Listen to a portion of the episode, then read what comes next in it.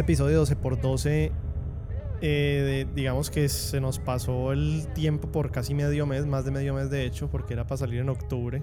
Y la temática obviamente era precisamente porque era para salir en octubre. Estamos hablando de Signalis. Y yo quería saber cómo llegaste al juego de Signalis, por qué llegaste a ese juego. O sea, como siempre es como una recomendación de top 10 list que viste el año pasado, o, por, o porque te acordaba de algo. La verdad no recuerdo exactamente. Sí, estaba en el Game Pass eh, y, o sea, lo noté en el Game Pass porque tiene como una carátula, digamos, eh, inusual, que es una vieja ahí medio pixel art, como con ojos muy grandes, como medio kawaii.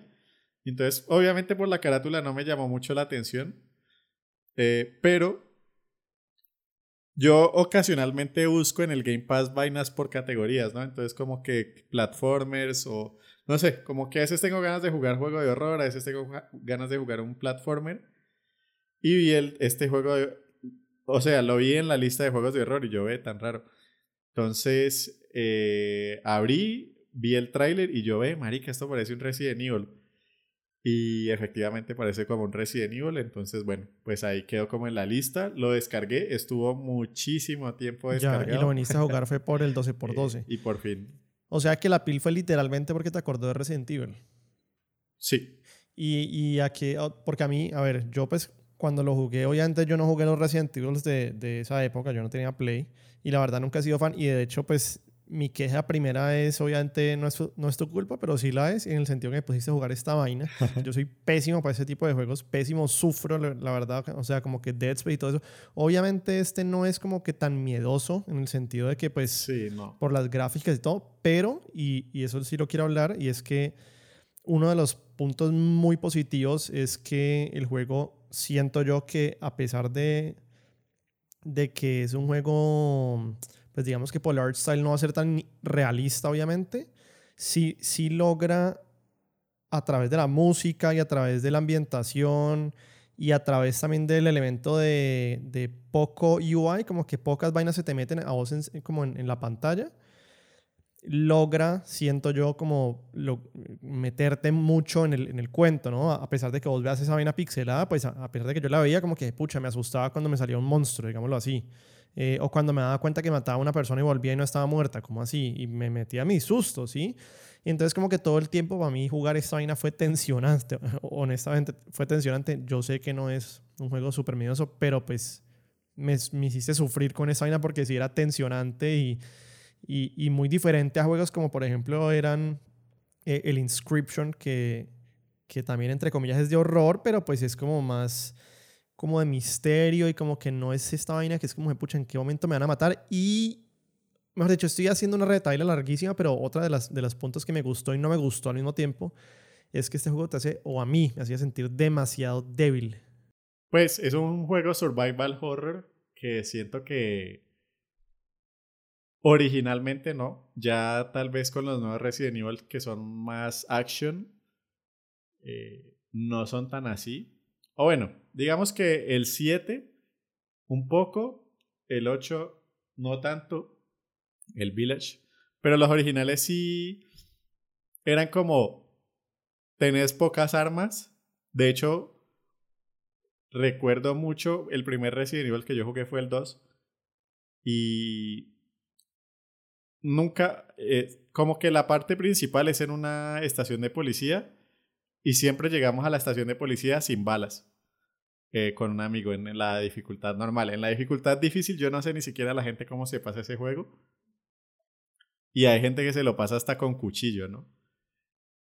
Y... Y entonces sí, siento que es un juego donde el combate es secundario y el enfoque es más sobrevivir, ¿no? Por algo es survival horror.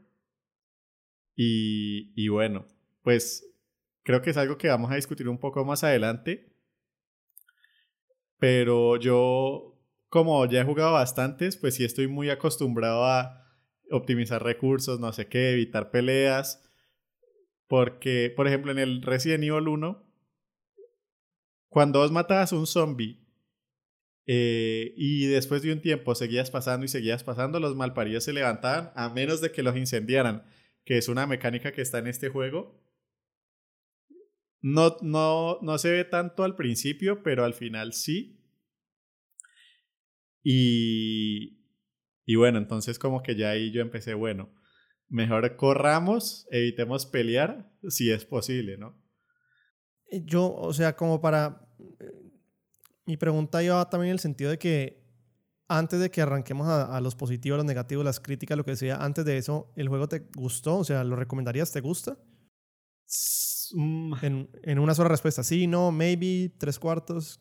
Yo creo que no. No, no, no lo, no lo recomendaría.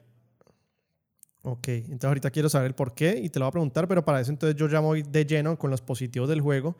Mi respuesta a eso es no lo recomendaría, no porque sea un mal juego, porque creo que es un juego chévere y hay gente que le puede gustar muchísimo y meterse mucho, mucho, mucho en el juego, sino que porque este sí literalmente no es mi tipo de juego ni es el tipo de, de ¿cómo lo digo? Como de ambiente en el que yo me quiero meter en un juego, no sé, como que es bleak, es, a mí me parecía estresante eh, y bueno, ya, ya me meto los negativos, pero primero los positivos. Lo primero que te había dicho, como que esa falta de, digamos, de música de, de, fondo. De, fondo, ajá. Y, y, la, y la falta de elementos de UI en la pantalla. Eh, como que me, me, me, ponían mucho el, tema de que menos es más en, en, este caso. Porque definitivamente si fuera un juego con música de fondo y con elementos de pantalla, ya además encima del pixel, pues no el pixel, pero del tipo de arte, como que siento que ya te saca demasiado el juego porque es, un, es una perspectiva como tercera persona, como, ¿cómo se llama eso? Como la día, me acuerda mucho, ¿sabes a qué juego? A Perfect Dark en el Game Boy Advance, mm, creo que era. No, no, sé si lo jugaste. A jugarlo. ¿No? Yo diría que es como semi-isométrico. Sí, ajá, que es como semi-isométrico, sí, no sé si es como un 2.5, bueno, en fin, tercera persona. Y entonces sentía que yo esta, estas digamos, esta falta de elementos, entre comillas, que serían crítica en otros juegos, para mí eran un positivo y ponían de una como un tono y un mood del juego de una, o sea, apenas lo, prend o sea, apenas lo arranqué. Sí, em, me acordaba mucho, mucho los pedazos de first person, esos pedazos poquitos que uno tiene como investigación, a las mecánicas de Inscription, también cuando vos estás en first person y como que te mueves por el cuarto, Similar. Sí, como a no sé cómo explicar, ajá, sí. Eh, y esto me lleva también a pensar que, que los juegos que a vos te gustan les estoy viendo un pattern muy cercano, ¿no? Como que tienen elementos que uno puede ir atando de cierta manera. Em, este, por ejemplo, también en varias partes me tocó sacar papel y lápiz y siento que ese tipo de juegos te, te gustan a vos con el, con, el, con el Golden Idol, por ejemplo. Incluso con el Inscription, ¿no? también pues no necesariamente, pero, pero sí es como literalmente uno podría decir juegos de sacar papel y lápiz. Eh, y son muchos de lógica, de pensar, como de tener que, ¿qué tengo que hacer aquí? ¿Qué tengo que hacer aquí? Que se desvían bastante lo que, los que a mí me gustan, porque a mí me gustan más que sean como lo que te he dicho, el, straightforward game, el Uncharted, ¿no? Que sí, tiene puzzles, pero por lo general es como que vos estás en un, en un camino y llegas de un punto A a un punto B y te disfrutas el juego sin tanto como backtrack y sin tanto tener que usar esa lógica y pensar tanto, ¿no? Como que más eh, automático, por decirlo así. Eh, pero sí veo esas conexiones pues, con los juegos que a vos te gustan. Em, me emocionó muchísimo, y yo te lo dije, pero me emocionó muchísimo que la conexión directa que tiene con True Detective. Para, los que no sepan, obviamente yo soy un fan súper gigante de True Detective de la primera temporada. Eh, específicamente cuando cogí ese libro pues de The Yellow King, que yo te, lo mencioné vos eres como, ¿qué es este? Y yo, Dios mío, ¿cómo así? Y obvio, para, para mí, pues me encanta True Detective, el tema de Yellow King, de Carcosa, toda esa Lovecraftian horror que ellos utilizan en la serie, se ve mucho en este juego también. Eh, y pues de Yellow King creo, no sé vos qué pensés, pero porque yo no me pasé el juego, pero creo que de Yellow King eh, y el Lovecraft, Lovecraftian horror tienen como muchos elementos intertwined dentro del juego. Sí. No es como simplemente ponerlo por poner. Eh, y me gusta también, eh, yo sé que es una pendejada chiquita, pero me parece chévere como las, las referencias que habían directas también hacia Dead Space, cuando decían como kick them while they're down, para matar a los monstruos. Me pareció pues igualito a lo de shoot them in the, in the limbs, que era lo de Dead Space, ¿no? Entonces siento, y ya te voy a hacer una pregunta, pero siento que este juego como que coge varias cositas de otras partes de juegos eh, y se notan mucho para bien, o sea, como positivo, ¿sí? Eh, como esa influencia de juegos. No sé qué influencia vos le viste además de Resident Evil a, este. Eh, yo en ese sentido realmente lo percibí como un negativo. Eh, las referencias. Pero lo podemos, podemos discutir ahorita que pasemos a lo negativo. listo, listo. Discutamos lo positivo primero. ¿Y qué fue lo otro que me preguntaste? Ah, que qué otras referencias vi. Eh, de primera y de entrada lo vi Super Evangelion. yo sé que vos no sos mucho de ah, ver. Es que yo no lo Pero, pero sí me acordaba mucho, no sabía exactamente qué, pero en esas, como en esas secuencias de cutscenes, como ese tipo de art style y todo, lo, es muy manga, ¿verdad? o no sé qué se hace el nombre, ese es manga. Pero es muy como, y bueno, tienen las letras japonesas y toda la Sí, es que es muy parecido al, al opening de Evangelion. Si querés, ahora te lo mando y vas a ver cómo, uff, marica. Y ahí es donde ya me empieza un poquito a rayar porque digo, está bien uno tener influencias, pero tampoco como hasta ese punto, no sé. O sea, como que ya sentía que había tanto que ya no se sentía tan original, ¿sí? Ya, ya. Pero, pero ¿no crees que la parte de originalidad en este caso, no sé qué tan grande es el estudio que hizo este juego? Sí, no, pues, no, pero... son dos personas. Exacto, entonces pues obviamente digamos, para ser tan originales me, me, me, imagino que ellos se basan más en la parte de la historia y del setting más que esas referencias que están usando, pues porque obviamente, y no sé qué número de juego haya sido, si es el primero o si es el décimo, sí. pero pues yo sí creo que uno es, es bueno, no imposible, pero es muy difícil que no le pase a uno eso. Y vemos el, el, ejemplo, por ejemplo, un Stardew Valley, ¿no? que es, es literalmente una copia, y el man lo dice, es una copia de Harvest Moon, pero pues una copia eh, bien hecha siglo, siglo XXI, nuevo año 2022. Sí, bueno, sí, puede, puede, que tengas razón ahí. Porque, o sea, mi pregunta es si vos crees que esas referencias son simplemente como que están ahí o crees que hacen algo un poquito mejor como para, sí, como que es Resident Evil eh, versión 2022, pero hace esas cosas un poquito mejor, ¿me entendés? ¿O no? A ver, tal vez, o sea, si sos fan de esas cosas, tal vez, eh, y digamos que la, la, la historia de Evangelion tiene bastante que ver con con esta historia, eh, como en los temas que trata y eso. Entonces, digamos que sí está bien eh, el homage, pero sí, no sé. Igual siento que le hicieron como un overdone en algunos puntos, porque siento que vi muchas veces esa como como la secuencia, entonces ya fue como, ok, bueno, sí, ya entendimos que te gusta Evangelion, eh, puedes hacer algo diferente. No sé, ese fue como mi sentimiento. Ya, ya, ya. Ya. Pero por ejemplo, digamos, vos mencionas, entre las notas, yo leí que vos mencionas, que escribís que la cámara estática funciona y que no se siente tan dated como lo son los Resident Evil o Silent Hills. Sí. E, o sea, para una persona que le gusta este tipo de juegos, creo que es un juego que sí puede como scratch that itch, ¿o no? Sí, pues, o sea, sí podría ser. Eh, para mí el problema fue más como que la dificultad. Ok, seguimos con los positivos y ahorita me mencioné el, el, tema de dificultad, porque creo que ahí diferimos un resto en el tema de dificultad, pero bueno. Claro. Eh, y bueno, pues sí, entonces lo que te mencionaba, la cámara me pareció que estaba muy bien. Si comparas con, digamos, Resident Evil o Silent Hill, la cámara estática es difícil. Obviamente este se beneficia porque las habitaciones son pequeñas, ¿no? Eh, en cambio, el cambio de las, de las cámaras en Resident Evil a veces es muy brusco y entonces te deja como en una posición súper super vulnerable.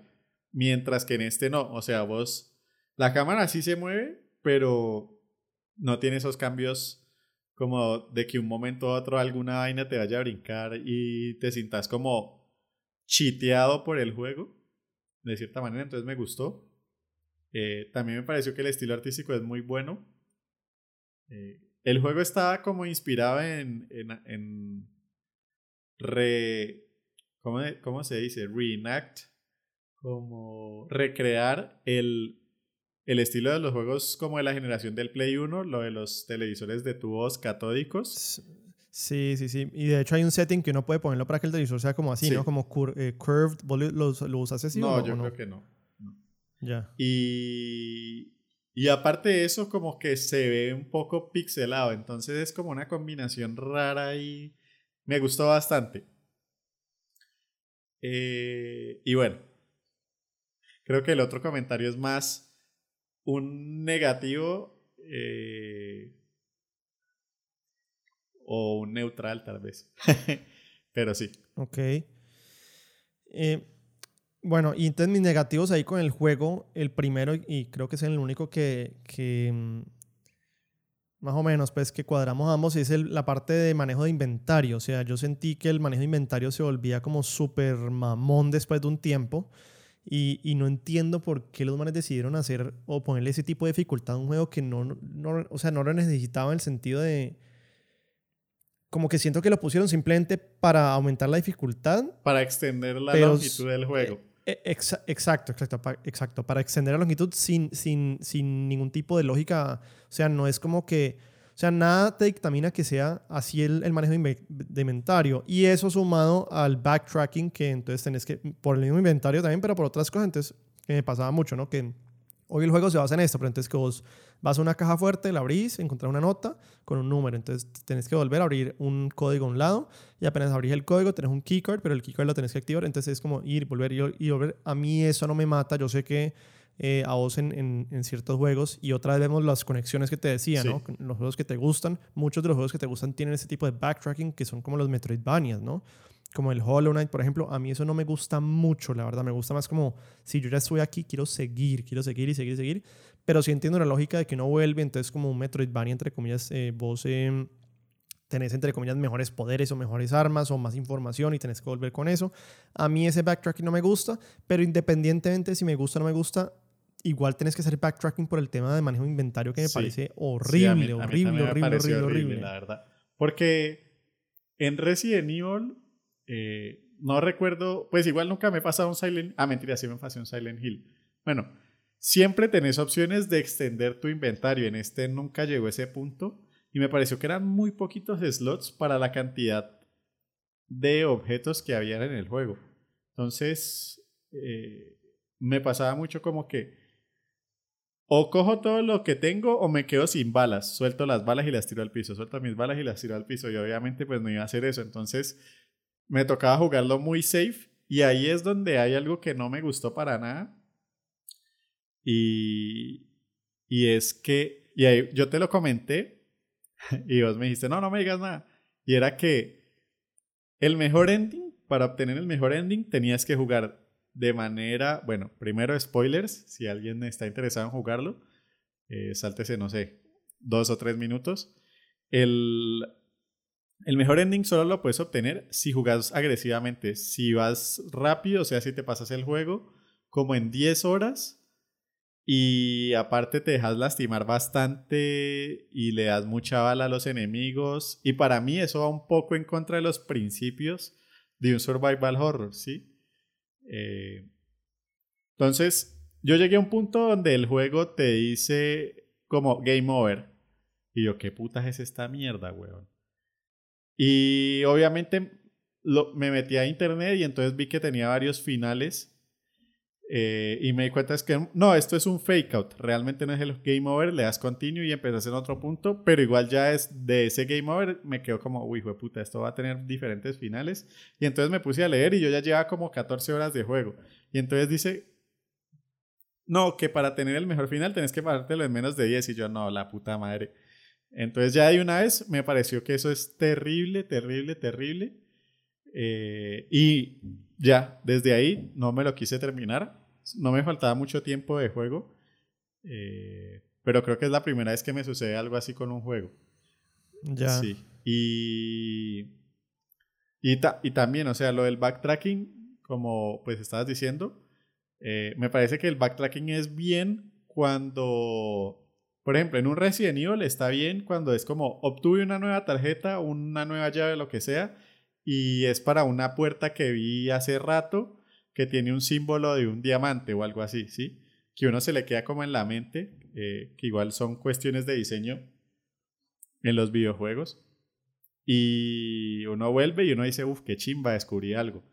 Pero en este era como, me toca devolverme porque no tengo espacio, me toca devolverme porque no tengo espacio. Entonces siempre tenías que estar ahí como pendiente de dónde estaban las habitaciones que tienen las cajas fuertes y la verdad eso se me volvió súper, súper aburridor. Sí, no, a mí eso sí, total. En eso estamos de acuerdo. Lo que no estamos de acuerdo que para mí fue un negativo eh, eh, fue el hecho de que, de que a mí me gusta sentirme overpowered en los juegos y, y por lo general he cambiado un poquito porque a veces si está demasiado fácil el juego y el juego no tiene suficientemente, por ejemplo, buen lore, historia o mundo, entonces ya se vuelve como un chore. Entonces yo, por ejemplo, estaba jugando Borderlands 3 y era como bullet sponges todo el mundo, no, no te pasa nada, y entonces se vuelve aburridor si es demasiado fácil.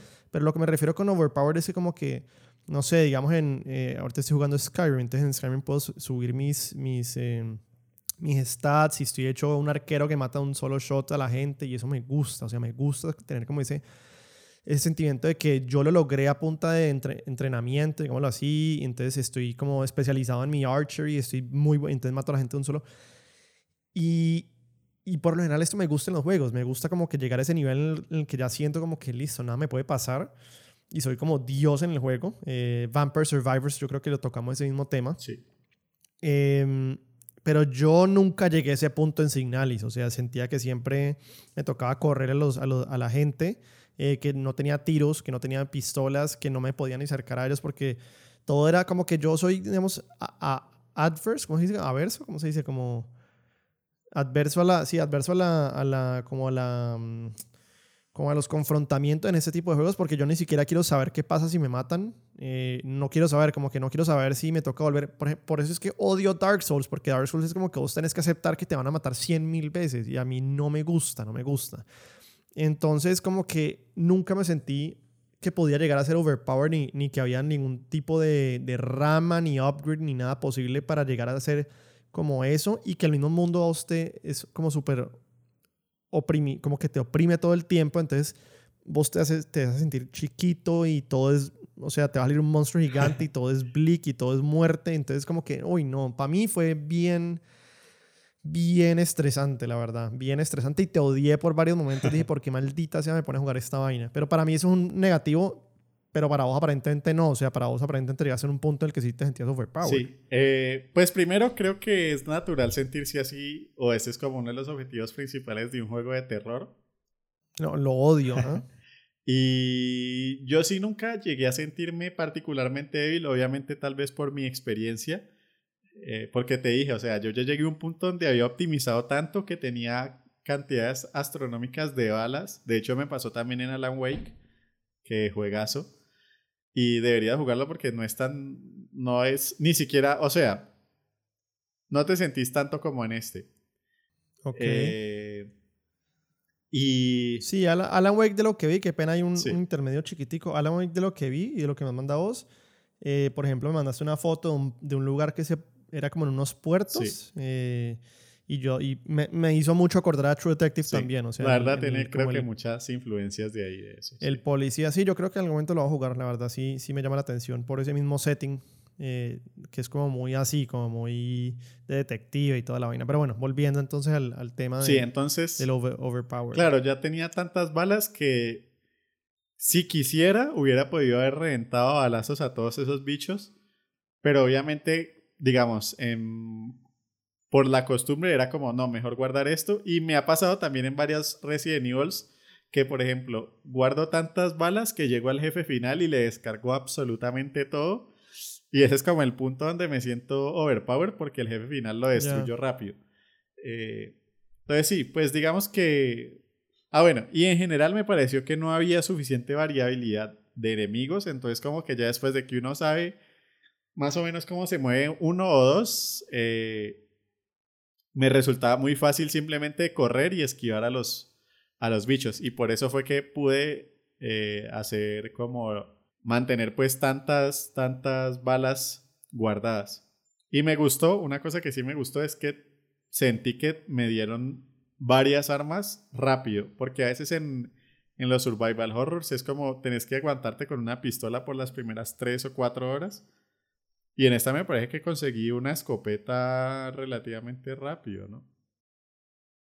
No me acuerdo, pero pues sí, hay, y hay diferentes variedades de armas, no, solo pistolas, sino creo que tenés el Bayton ese que electrocuta. Sí, que también me pareció bien interesante, porque era como consumible, entonces lo utilizabas una vez como en un momento de, de peligro y ya paila, entonces, chévere. Eh, eh, en términos entonces mecánicos del juego, ¿qué te pareció? Como mecánicamente hablando, de los enemigos, los bosses y demás. Solo llegué a pelear contra dos o tres bosses. Me pareció que el primero, que si bien se veía bien amenazador y como un boss, estaba muy fácil. No sé si... Sí, no sé. O sea, como que estaba medio bugueado, entonces realmente uno se podía parar detrás de un pilar y el man no hacía nada. Eh, y entonces solo era como esperar en el pilar que el man descargara todas sus balas, salir y reventarlo. En, en cambio, los otros, como que no, uno siempre en Resident Evil o en los otros veía un bicho espantoso, gigantesco que te atacaba. Como que era muy obvio que era un boss y en este no tanto. Obviamente, pues son dos personas, tampoco se puede esperar un montón. Pero sí, eh, mecánicamente me parece que el juego está bien. De hecho, no lo recomendaría no porque el juego sea malo, igual que vos dijiste, sino porque... A ver, si uno es como un intro a, el survival horror, de pronto sí lo recomendaría, pero ya si uno es como, uy, he jugado a Resident Evil y me gusta mucho, no lo recomendaría, ¿sí? Sí, sí, sí. Porque yo, yo, ahorita te pregunto, bueno, ya te pregunto, no sé si entendiste la historia. Eh, y eso es otra vez volviendo al tema de como que yo literalmente podría sacar una lista y empezar a, a, poner como los puntos de los juegos que a vos, el tipo de juego que te gusta, incluyen esos, esos, esos puntos. Entonces, lo del lápiz y papel, papel y lápiz, bueno, lo que es como el, el, Metroidvania. Y la otra vaina es que yo estoy sintiendo que a vos te gustan ese tipo de juegos en donde la historia es como, como súper oscura, como muddled, como que vos lees entre las líneas. Y me acordó muchísimo a Norco, o sea, el primer juego que jugamos este año que me gustó mucho, de hecho, me gustó mucho, a pesar de la historia, porque la historia era un enredo, pero más adelante cuando uno empezaba a entender como el general de todo, se volvía más chévere, pero la historia de Norco es un enredo, o sea, es un mindfuck. Y en esta, pues yo no me pasé el juego, pero pues yo no tenía ni idea qué estaba pasando. no, yo, yo, estoy de acuerdo con ese. Eh, que al principio no como ni puta idea. Siento que te dejan muy muy a deducir cosas que no me gustó tanto. O sea, cuando llegué al punto de lo del game over, ahí ya más o menos entendí. Y luego leyendo el, pues los endings, porque sí los leí, porque dije, bueno, pues no me va a pasar el juego, pero sí quiero saber cómo termina. Eh, me parece que es un poco complejo. De esos juegos que quieren ser como complejos because of it, como porque sí. Sí, sí, sí. Eh, entonces sí, siento que a veces por querer que el juego sea misterioso y no sé qué, eh, la narrativa no, no enchocla también, digamos. sí. Pero ¿te gusta ese tipo de juegos? ¿Te gusta? No necesariamente, ¿no? Yo siento que sí, no te has dado cuenta, pero bueno. Puede ser. Em, porque siento que si, si, llegamos, o sea, Inscription también era así, como una vaina como model, no que sea mala la historia, porque la de Inscription me pareció brutal, pero sí como model y como oscura y rara y como yo no sé, vos tenés un lado por ahí darks, Luis. Soy bien darks, sí. No sé si tenés como datos de los desarrolladores curiosos, bacanos, en cuanto a las referencias que ellos usaron para el juego, en cuanto a las inspiraciones. Pues bueno, como ya dije, los desarrollaron dos personas. Empezaron en el 2014, entonces se demoraron ocho años desarrollando ese juego. ¿En dónde? En Alemania. Porque es que yo siento, y no sé si ahorita que me decís lo de Alemania, siento y me pone a pensar un poco como, me estoy yendo un poquito de tema, pero como, como dice cine alemán, vos sabes cuál es Nosferatu, ¿verdad? El vampiro. pues la película, sí. Sí, o, sí. o sea, eh, no me la he visto, pero sí sé cuál es. Pero sí sabes cuál es, pues el, el vampiro así en blanco y negro, que es como todo oscuro y, y raro, y, y, siento que tienen influencias ellos. Sí, seguramente. De hecho... Como el...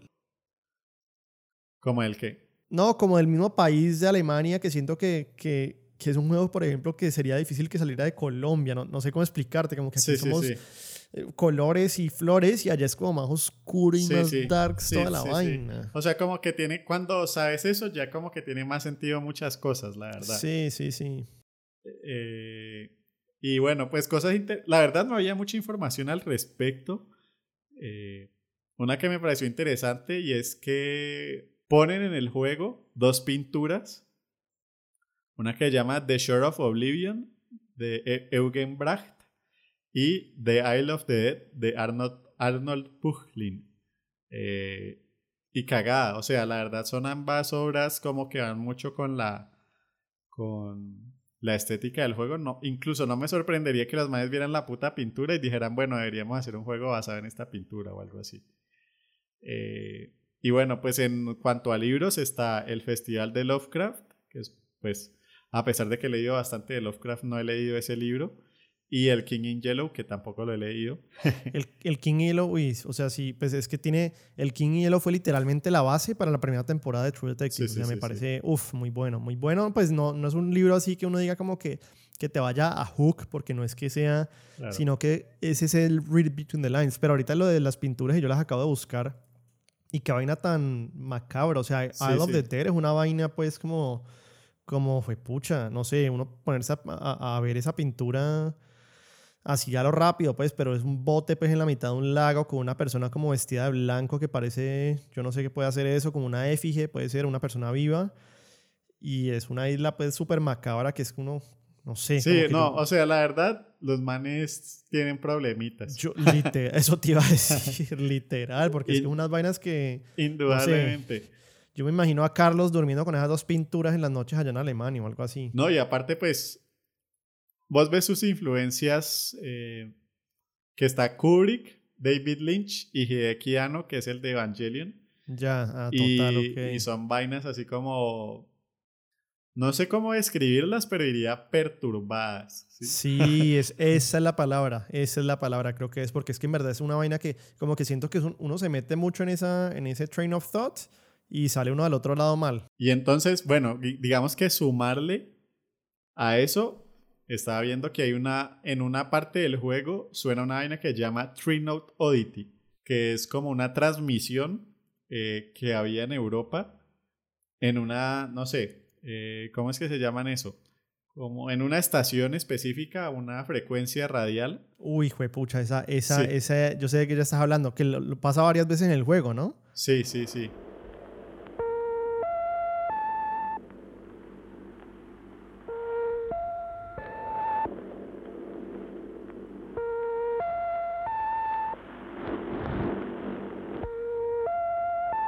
Uy, no, esa vaina es terrorífica, güey, pucha, terrorífica. Yo le mandé, yo le grabé eso y le mandé a un amigo y le dije, ve, ¿qué pasaría si vos estás en tu casa un día? Eh, él vive en casa. Sí. Y entonces, pues obviamente nosotros en Cali, uno nunca sabe qué puede pasar en las noches en las casas, pero pues uno dice, yo le digo, ¿qué pasa si estás en tu casa en la noche solo? Se va la luz en todo el barrio y se prende tu televisor y empieza a sonar Three Note Authority. Pues yo no sabía que se llamaba Three Note Authority. Empieza a sonar, le dije, esto.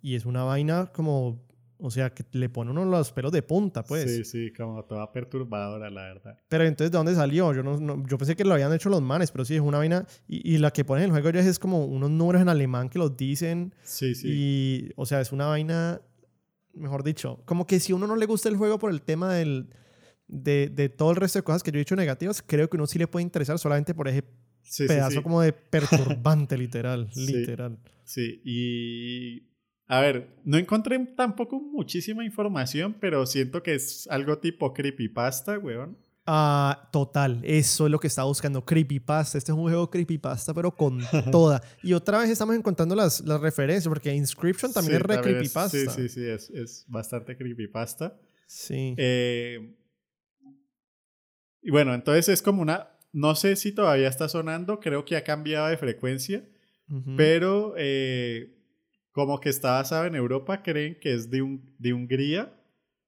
O sea, ¿nadie sabe qué pasa con eso? No, no, no, nadie sabe bien qué pasa con eso. Sí, sí. Y como que eh, siempre repite el mismo mensaje desde la... Supuestamente desde como el... No sé cómo decir la palabra. Como the height, el, como la cúspide de la Guerra Fría. Eh, y sí, pues me pareció bastante. O sea, va mucho con lo que vos estás diciendo. Es un juego perturbador. O sea, no, no da miedo, pero tiene muchos aspectos como perturbadores. sí, total, total. No, lo de Three Note Oddity me dejaste frío. Yo pensé que los manes se lo habían inventado pues en... No sé exactamente porque tampoco la quise oír. Eh, o sea, vi el audio, pero no dije, ah, no me voy a poner a rayarme el coco ahora con esto. No, no, no, literal. Eh, no sé si es la misma de la que, estoy, que estás hablando vos, pero me imagino que es posible porque hay una mecánica en el juego y creo que es importante porque no hemos hablado casi de las mecánicas en el juego, eh, ni del juego como tal, eh, que es cagada, porque normalmente siempre empezamos como con una descripción. Sí. Eh, el juego es un survival horror de una androide, aparentemente, sí, pues parece una persona como medio cibernética. Me acordó un poquito a Blade Runner, ajá. Sí. Ajá, sí.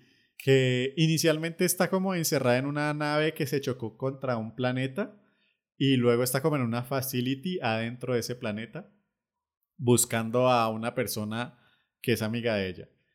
Eh, pues bien, ya dijimos que es un juego 2.5 medio isométrico. Eh, das bala como los Resident Evil viejos. Y eh, hay muchos puzzles que involucran oír estaciones de radio, ¿no? como mover un radiecito con unas frecuencias y creo que es mucho de ahí donde viene este, este cuenta del Tree Note Oddity, eh, que sí, pues es muy creepy pastoso. sino que yo me pongo a pensar es los manes cómo habrán incorporado, como que, o sea, cómo, cómo llegaron ellos a, a, encontrar Three Note Oddity para luego además decidir que lo querían incorporar como una de las mecánicas principales, entre comillas, pues del juego de meter como toda la parte de pues de las de sí, las de los radio signals y toda la vaina. Me acuerda esto de radio signals, ¿sabes a qué juego? A Oxenfree. No sé si lo jugaste alguna vez. Sí, sí, sí. Mm. Eh, Pero obviamente cien mil veces más creepy esto, pues. Claro. Aunque Oxenfree tiene ahí como de fondo un poco algo creepypastoso también, ¿no? Sí, sí, sí, sí. Eh, obviamente por, las este por la estética uno no se siente como tan perturbed, pero como que de fondo tiene algo de... Sí de eso. Igual, pues, o sea, como ver un. un eh, ¿Cómo es que se llama el de Netflix? Como un Stranger Things.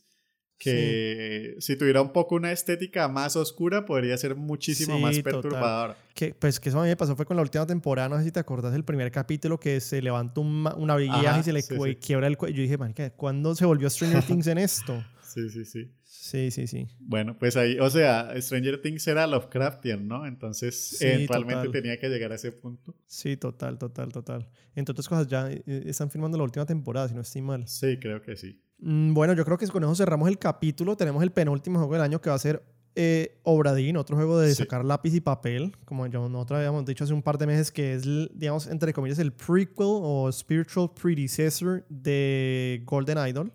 Ajá. Entonces yo creo que va a ser interesante ya nosotros habiendo jugado Golden Idol ver los inicios o el background entre comillas de lo que lo llevó a ellos a hacer el Golden Idol, ¿no? Sí, sí, sí. Súper emocionada de jugar ese. Sí, bacano, bacano. Y el resto nada, yo creo que pues este mes nos toca sacar los dos, los dos otros capítulos, o no, dos, uno ya ni sé cuántos, no, el de mitad de mes, el de mitad de mes que no hemos jugado y ya estamos en mitad de mes. Yo ahí tengo un tema, no sé qué te pareció el tema, pues, que, que tiene que ver con, con, con adaptaciones. La, adaptaciones de juegos, que eso ya lo hablamos creo que uno de los capítulos, pero es que este es específico con el tema de Zelda que me gusta tanto, pero bueno. Eh, cerremos el capítulo sin no decir nada más allí y nos pueden, como siempre lo digo, seguir en arroba sociedadgs en Twitter, que no estamos muy activos, pero si nos escriben por allí para algún comentario o lo que quieran decir o proponer para el episodio, pues ahí estaremos pendientes. De una.